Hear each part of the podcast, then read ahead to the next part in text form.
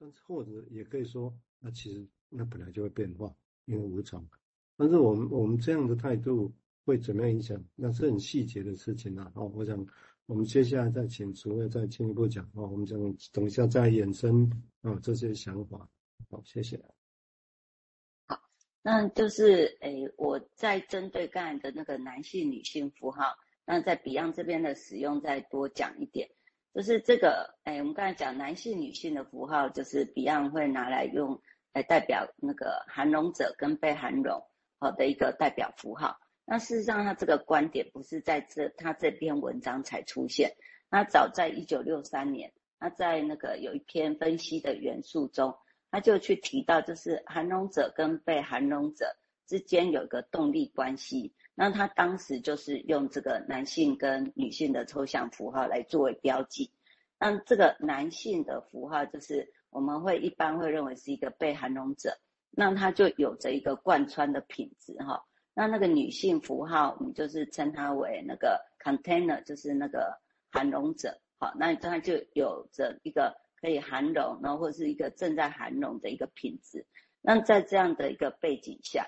那这个女性跟男性符号。它并不局限在具体的性意义，好，所以这个就是说，当我们看到这个符号的时候，有时候我们会很容易用我们先入为主的观点，哎，去觉得他们在讲男人、女人，好，可是其实它是更宽广的，可是呢，它也不表示说它没有代表这样的性含义哦，啊，所以有时候我们在阅读 Beyond 在谈的这个部分的时候，好像也会又有这样的一个，哎，就是男女的一个。哎这样的一个性在里面的一个内容，可是有一个广的，但是好像又不表示它没有，哈，就是有这样，所以他们事实上代表着一个变数或者是一个未知的事物，那就是等着我们要去探究它。那这个它男男性跟女性符号，它们的功能就是呈现在所有的关系之中，然后独立的性别之中。那这个男性符号就是这个 content 哈，它就会穿透那个。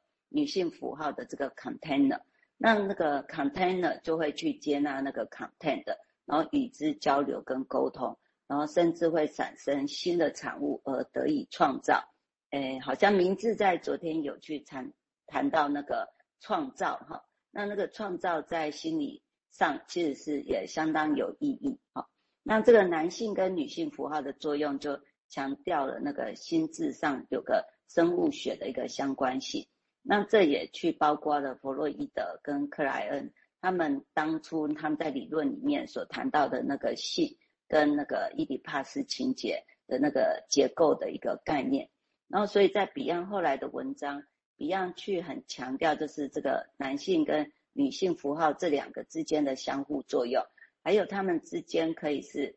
诶，作为一个成长跟交流的一个潜力。好，所以那个 container 跟 content。它彼此之间有个动力关系，那这样的一个悖论，那存在着他们有个互惠互利的一个相互关系里面。好，那所以，所以我们就要知道说，他们两个不是各自独立的，他们两个其实有一种动力关系在里面。那所以这个 container 跟 content，那它就是有个互相的一个一个交互的涵容或是被涵容的功能。好，那所以我们在看这个。哎，男女的一个符号的原型，其实在最早期是母亲的乳房跟婴儿。那如果我们从发展性的观点来看，就是哎，作为一个婴儿焦虑的一个含容者的乳房，就是那个妈妈乳房的意思。但是也可以是相反的，就是婴儿也可以是母亲人格的一些面向的含容者。好，就是母亲有可能在养育孩子的过程。那把他自己的某些东西，那婴儿反而成为一个 container，然后把妈妈的某些人格也接收进去，所以不等于说，呃，母亲就是被被比喻成就是一个 container，好，所以他有时候也会有一种不一样的一个含义。那我们在分析中啊，就是有时候我们会把那个婴儿就比喻成好像，哎，就是用用那个患者的心智来比喻成像婴儿。然后去寻求那个母亲的乳房，就好像要那个寻找那个分析师的心智，或者是希望被母亲的乳房所发现，或是就是被分析师的那个心智所发现。那在 Beyond 看来啊，就是人格，它事实上是由男生、女生符号这两个元素所共同构成的。那所以它的理论是一种动态的。好，就是说这个男性符号在寻找女性符号的过程，让两个就会存在着一种交流。那 Beyond 在后面强调这个互惠关系的时候，他后来也开始就是去，诶，觉得说这两个角色，就是分析师本来是好像一个 container。就是那个女性符号的角色，然后跟患者好像是一个男性符号的角色，那可是事实上他们可能在下一秒会产生一个翻转，所以在 Beyond 的后期，他在 Cassura 的时候，他会他会指出说，哎，好像在那个分析师跟被分析者，好，他那他其实是有一个那个 Cassura 的一个过程，好，那这个就是变成说在。Beyond 很后期的知识理论里面，他已经把他整个的这些观点，哦，O 啊或 Cassura 的观点都放在这里，所以他的那个，诶，container 跟 content 的观点就比较不像他在早期一九六几年所产生出来的知识概念了。好，到后期也开始有这种融合跟翻转的一个观点。好，先到这边。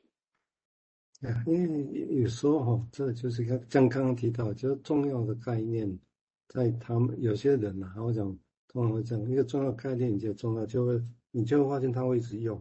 一直用，其实就是一直膨胀很多意义在里头啊。我想，当我们现在在讲什么是疫情啊，什么是反疫情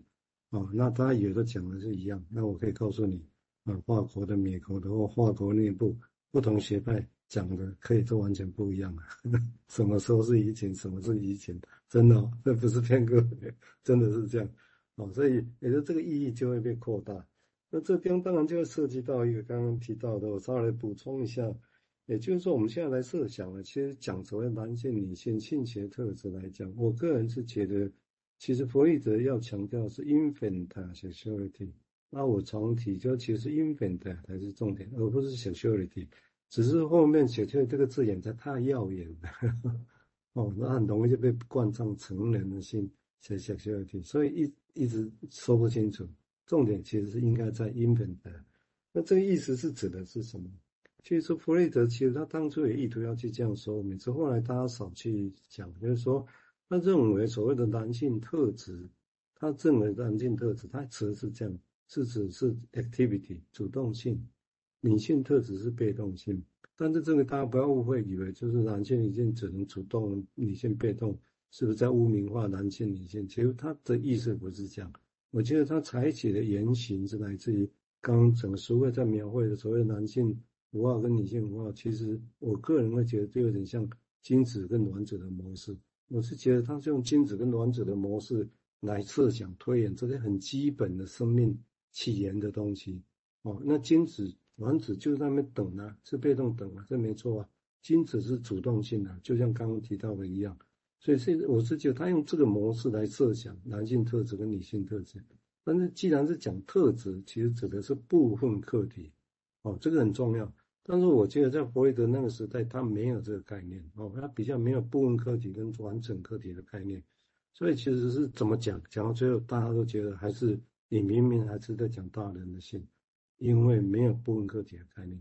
所以你既然讲了，其实只是精子卵子的模式。如果讲清楚，我们现在来讲，那就是部分客体而已。你不会用精子来代表一个男人啊，不会啊。哦，他是男人的一部分，但是不会是完整的男人。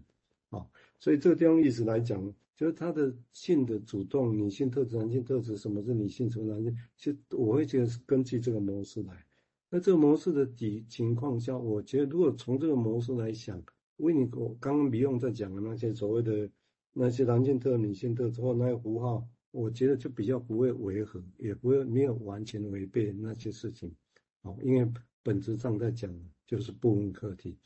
那部分客体的时候，也唯有在克莱因之后，哦，开始讲乳房跟嘴巴。但是维尼口也觉得说，就刚才提，刚刚也补充，就为什么觉得小孩子怎么可能只有嘴巴跟乳房的关系？小孩子他也会接受母亲的体温啊，乳房之外的感觉啊，母亲的脸色，对不对？所以他认为看小孩子看母亲的脸色，相对于母亲的乳房所提供的饿跟饱，他对他来讲，搞不好他更着重一个小孩子在看母亲的脸色。